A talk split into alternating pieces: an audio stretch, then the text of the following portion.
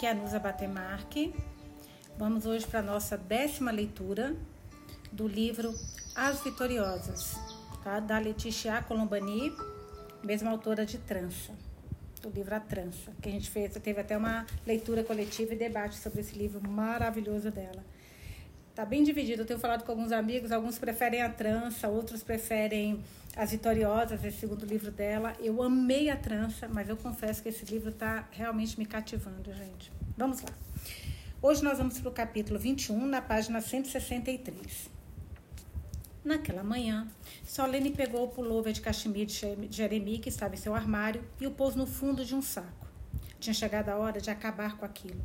Não podia pensar no futuro se continuasse remoendo o passado. Ia entregá-lo a Stephanie, a assistente social, para que a colocasse no armário solidário que ela havia acabado de criar no subsolo do palácio. Enquanto olha para as roupas no armário, Solene percebe que não se reconhece mais nas peças que usava no escritório. Aquilo não é mais ela. De repente, tem vontade de fazer uma limpa. Quem nunca, hein? Falta tudo às residentes. Elas não têm dinheiro para renovar o guarda-roupa. Com certeza ficarão felizes se encontrarem uma camisa, um colete ou um terninho para uma entrevista. As roupas de Solene não estão velhas. Ela cuidava de todas e algumas são quase sem uso. Doar tudo lhe faz bem. Ela se sente mais leve assim. Adeus passado e adeus Jeremias. Ela também vai separar seus livros e doá-los à biblioteca do palácio. Serão mais úteis lá do que nas caixas que ela guardou no porão. Solene vai até o subsolo e se pega voltando ao passado. Estão ali, seus romances queridos da adolescência. Aqueles livros acompanharam todas as mudanças. Quando chegou àquele apartamento, Solene nem sequer pensou em tirá-los da caixa. Ela os encontra intactos, empoeirados, mas inteiros. A Viagem, Miss Dalloway, da Virginia, Virginia Woolf era sua autora preferida, e um teto todo seu. Solene folheia, lê alguns trechos. Ela o leu aos 17 anos. O ensaio da Virginia Woolf a marcou. Para escrever, explicava ela, uma, explicava ela, uma mulher precisa de um pouco de espaço, um pouco de dinheiro e de tempo. Solene fica surpresa com aquela afirmação. Ela tem os três. Então por que não escreve? Iris, em meio a uma vida atormentada, Iris, residente de uma kitnet minúscula de Paris, do Palais, Iris, privada de tudo, encontrou em si a força para escrever. A miséria não impediu que a poesia brotasse em meio às incertezas e aos tormentos da sua existência. Ela havia descido a grande escadaria do abrigo, caminhado até a papelaria para comprar um caderno e se colocar a escrever sem pensar em nenhum outro tipo de processo e também já havia desenvolvido a base para um primeiro rascunho de romance, inspirado em sua vida, confessara ela solene. Ainda era cedo demais para lhe mostrar. O mais importante era seduzir Fábio. O resto viria depois. Solene pensa nos poemas que criava na juventude, um material que se perdera enquanto ela andava de um lado para outro durante os anos no escritório. Seus cadernos deviam estar no fundo de um armário, em seu quarto na casa dos seus pais. Eles dormem ali há mais de 20 anos. Solene havia prometido a si mesma que um dia escreveria um romance. Seria capaz? O projeto a seduz e a assusta ao mesmo tempo. Ela tem medo de reler seus textos e perceber que são insignificantes. O que é mais cruel do que descobrir depois de tantos anos que não temos talento? Ao se tornar advogada, Solene nunca saiu do campo da fantasia, do sonho inalcançado o que lhe dá o benefício da dúvida, o que lhe permite explorar os caminhos possíveis. Enfrentar a realidade é uma iniciativa arriscada. Ela precisa estar à altura das suas ambições, e elas eram sempre grandiosas. De repente, tem vergonha de se sentir tão covarde. Iris, que nunca terminou o ensino fundamental, que nem domina direito os rudimentos do francês, não tem medo de tentar. Não tem medo de enfrentar o olhar de Fábio nem o dela é mais corajosa do que todas as solenes reunidas, enquanto a própria Solene estremece diante de um velho sonho esquecido. Ela não tem mais escolha agora. Tinha ido longe demais para desistir. Sem saber, as residentes do palácio haviam levado ao encontro do próprio limites. Binta, Iris e as demais a puseram de novo em contato com as palavras. Solene as tinha reencontrado e não podia voltar a traí-las. É preciso ir até o fim daquele caminho iniciado mais de 20 anos antes. Talvez esse seja o sentido da terapia: retomar o curso da sua vida, do ponto onde ela parou. Algo que exige coragem, algo que Solene agora tem. Sem passar para, parar para pensar, ela digita o número dos pais e anuncia que vai almoçar com eles no domingo seguinte. Faz muito tempo que não os visita.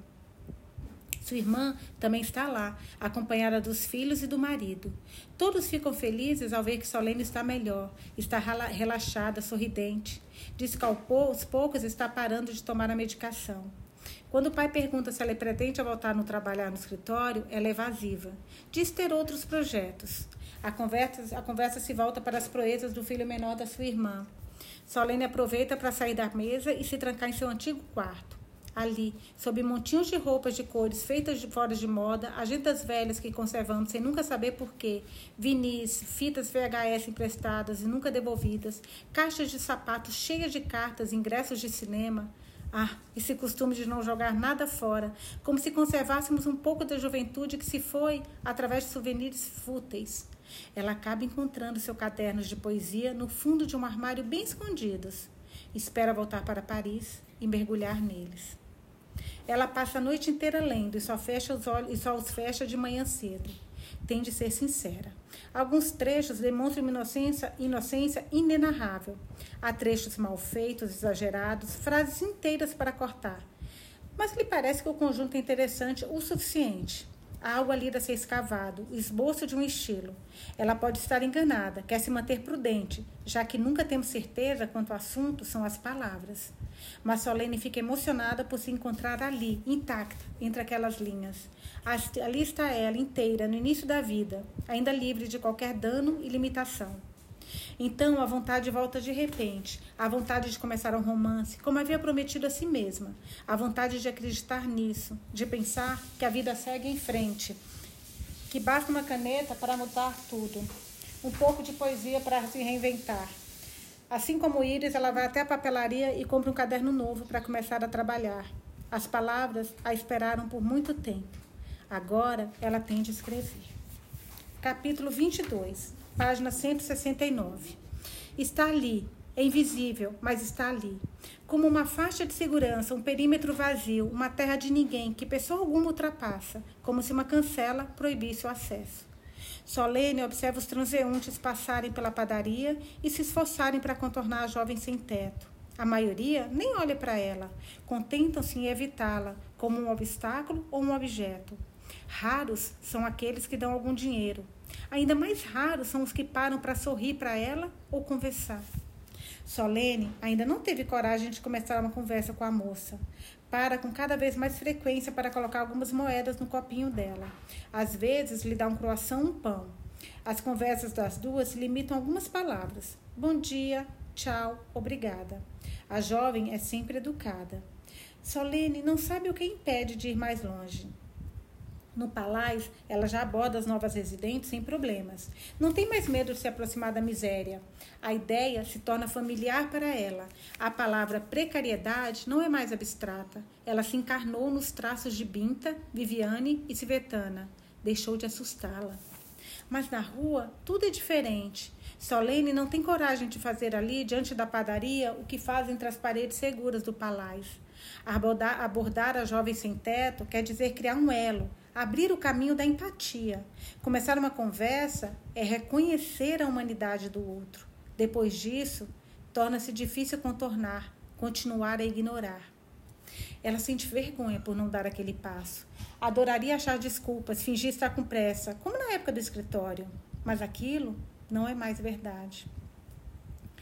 O que impede é outra coisa, um sentimento que Solene tem dificuldade de nomear é o medo de se sentir obrigada. Sua dedicação acaba diante da porta do palácio. Já é o suficiente, diz ela, para se perdoar por aquela pequena covardia. No passado, fazia como muitos outros, baixava os olhos quando avistava alguém pedindo dinheiro. Chegou até a trocar de calçada para não enfrentar o olhar doloroso e suplicante da miséria. Era uma maneira de se proteger, dizia ela, dizia ela a si mesma então. O discurso lhe convinha. Ela conseguia se acomodar nele no passado, mas já faz algum tempo que não mais. À noite, na cama, ela se pergunta onde a jovem sem teto dorme: em um abrigo, em um estacionamento ou em algum imóvel abandonado. Da abertura ao fechamento da padaria, ela fica ali, de joelhos na calçada, de joelhos, como uma penitente, como uma condenada. Uma mulher de joelhos na rua deveria chocar o mundo inteiro, pensa. No entanto, aquilo não emociona ninguém, ou quase ninguém. A imagem a assombra. Solene tenta afastá-la da cabeça, mas não consegue. Ela, às vezes, a impede de dormir. E sabe exatamente quando tudo aquilo começou. Era uma tarde calma no palácio. Ela havia chegado mais cedo para o trabalho. Não havia muita gente no saguão. Apenas a dama das sacolas cochilava em um canto. Ela havia aberto um dos olhos quando Solene chegara.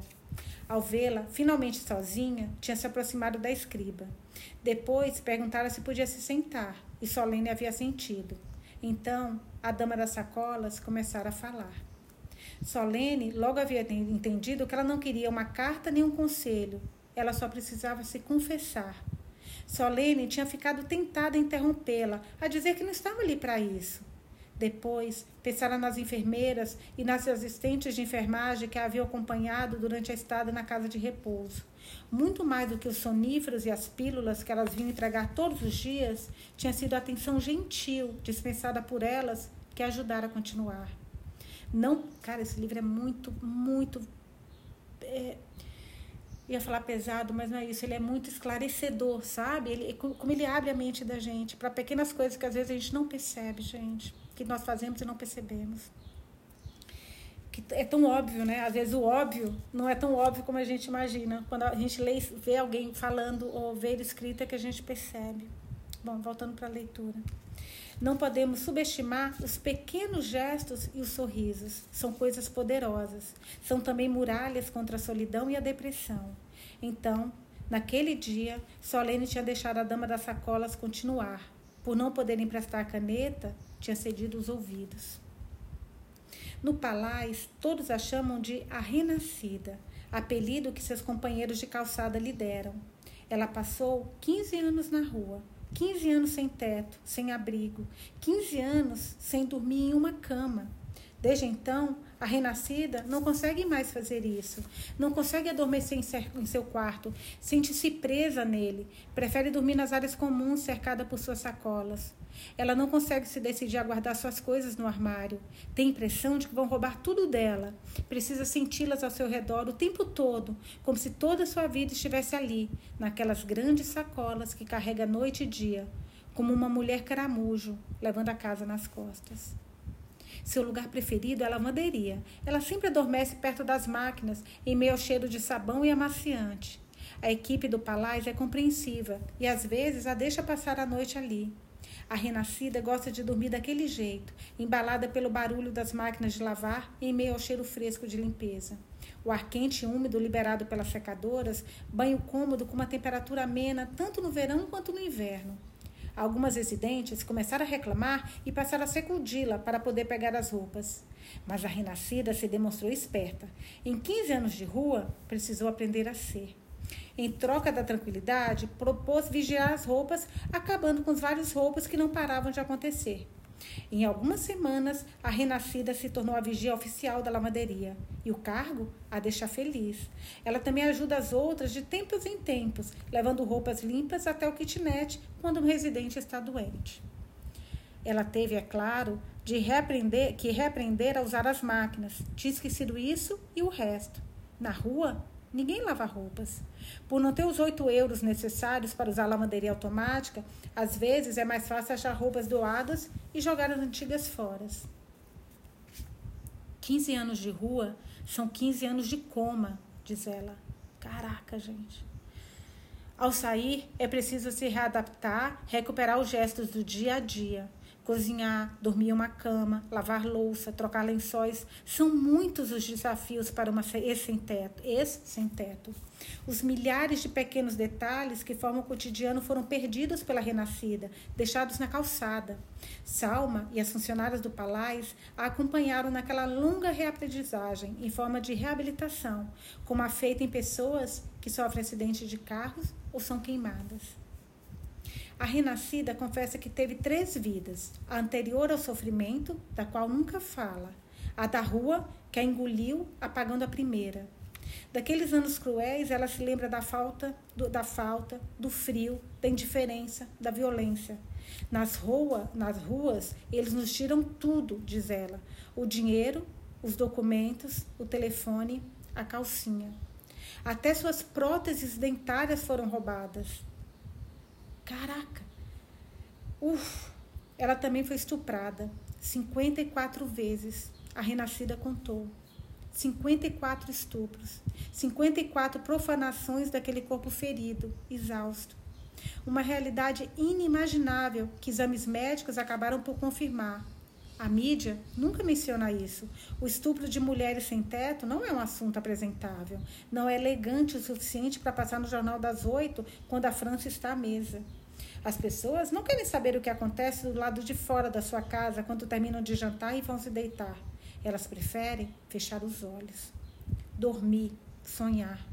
Um luxo que as mulheres sem teto não podem ter. Do lado de fora, elas são prisioneiras. A miséria não impõe limites ao horror. A renascida se lembra de ter sido acordada no meio da. Ai, caraca. A renascida se lembra de ter sido acordada no meio da noite por chutes em um estacionamento em que havia se escondido. Meu Deus do céu. Lembra-se dos gemidos dos homens que se sucederam sobre ela, um grupo de pedintes bêbados. Prefere não falar do que fizeram com ela depois. É uma lembrança maldita, entre tantas outras que tenta esquecer. Quando você dorme, você morre. É assim que a renascida resume, resume suas noites na rua. Tudo, menos sucumbir ao sono.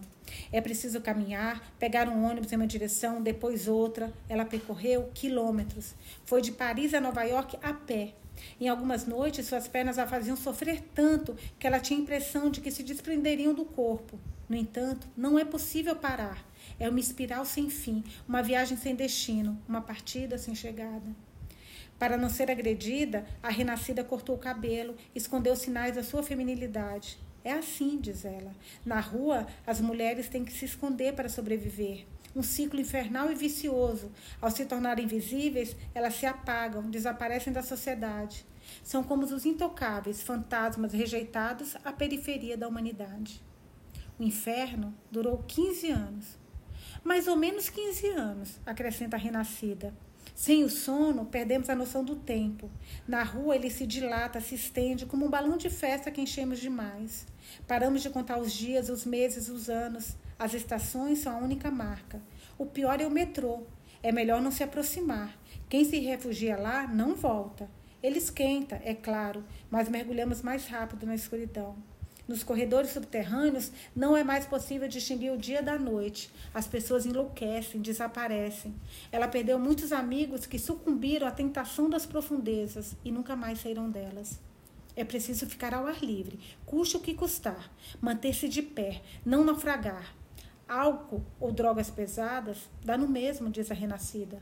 Ela sempre se recusou a tocar neles. Um pouco de vinho de vez em quando, quando estava muito frio, mas parava por aí. Assim como o metrô, o álcool é uma armadilha, um poço sem fundo no qual é fácil mergulhar. É preciso ter um temperamento certo para resistir. Ela é testemunha disso. A tentação de se afogar em uma garrafa é grande. Apesar da violência, da fome, do frio e das agressões, a renascida nunca desistiu. É assim. Ela é uma força da natureza, explica. Vem do norte do país e lá as pessoas são feitas de madeira dura, uma madeira que não se curva. Algumas coisas nela se manteve, alguma coisa queria continuar. Depois de uma última agressão ainda mais devastadora do que as anteriores, ela foi parar no hospital desacordada. Foi lá que encontrou a Anja, o nome que deu uma jovem assistente social mais zelosa do que as outras. Horrorizada com seu estado, a Anja jurou tirá-la dali. Não foi fácil, para ser sincera. A renascida não deixava ninguém se aproximar. Já havia ouvido, já havia ouvido promessas demais, não acreditava em mais nenhuma. A rua deixa as pessoas mais duras, mais desconfiadas, como animais abandonados e espancados. Mas não importou. A anja lutou pela renascida, apoiou, acompanhou, carregou, quase sem forças, sem braços, sem fôlego. A renascida nunca mais esqueceria. A anja ajudou a refazer seus documentos. Fazia anos que tinham sido roubadas, que a renascida vivia sem identidade, e a receber o auxílio a que tinha direito. Foi necessário esperar muitos meses, preencher questionários, ir a entrevistas. Não parece complicado, mas trata-se de um desafio para uma sem-teto. Sem noção do tempo, sem ninguém para acordá-los quando desabam depois de uma noite na rua, é quase impossível honrar compromissos. Mas a renascida tinha conseguido. Graças à Anja, ela superara todas as dificuldades. Claro, ela havia experimentado fracassos, desavenças, a vontade de desistir de tudo, perder algumas plumas, mas as duas tinham conseguido. O pedido de entrada em um abrigo havia finalmente sido aceito, depois de lutas, de meses de luta. Elas tinham comemorado a notícia comendo um prato de fricadelle, o preferido da renascida. A terceira vida havia começado ali no Palais. Quando chegou, a renascida mal conseguia ficar de pé. Salma era testemunha disso. Pegara no sono em uma das poltronas da recepção antes mesmo de pegar a chave do quarto. Exausta, ela adormecia em todos os cantos, às vezes no meio de uma frase, de uma discussão. Passava dias inteiros dormindo no grande saguão, na lavanderia, ao pé da cama nova, a qual não conseguia se acostumar. Precisou de tempo para se habituar ao colchão. Claro, a batalha ainda não tinha terminado. Ainda resta um caminho longo a percorrer, mas a renascida está ali, viva, tem um teto. Ninguém mais a acorda com chutes no meio da noite para violentá-la. Entre as paredes do palácio, ela tenta recuperar a dignidade que deixou em um banco muito tempo atrás. O mais difícil de recuperar é a autoestima. Enquanto isso, mantém a cabeça erguida. A cabeça erguida sempre. Este é o lema da Renascida. Página 177, acabamos o capítulo 22. Amanhã a gente vem para o capítulo 23. Acho que mais duas leituras e conseguimos acabar, gente. Ai, tô ansiosa para continuar essa leitura. Eu paro com dor no coração, confesso. É muito, muito bom o livro. Beijos, estou aqui amanhã.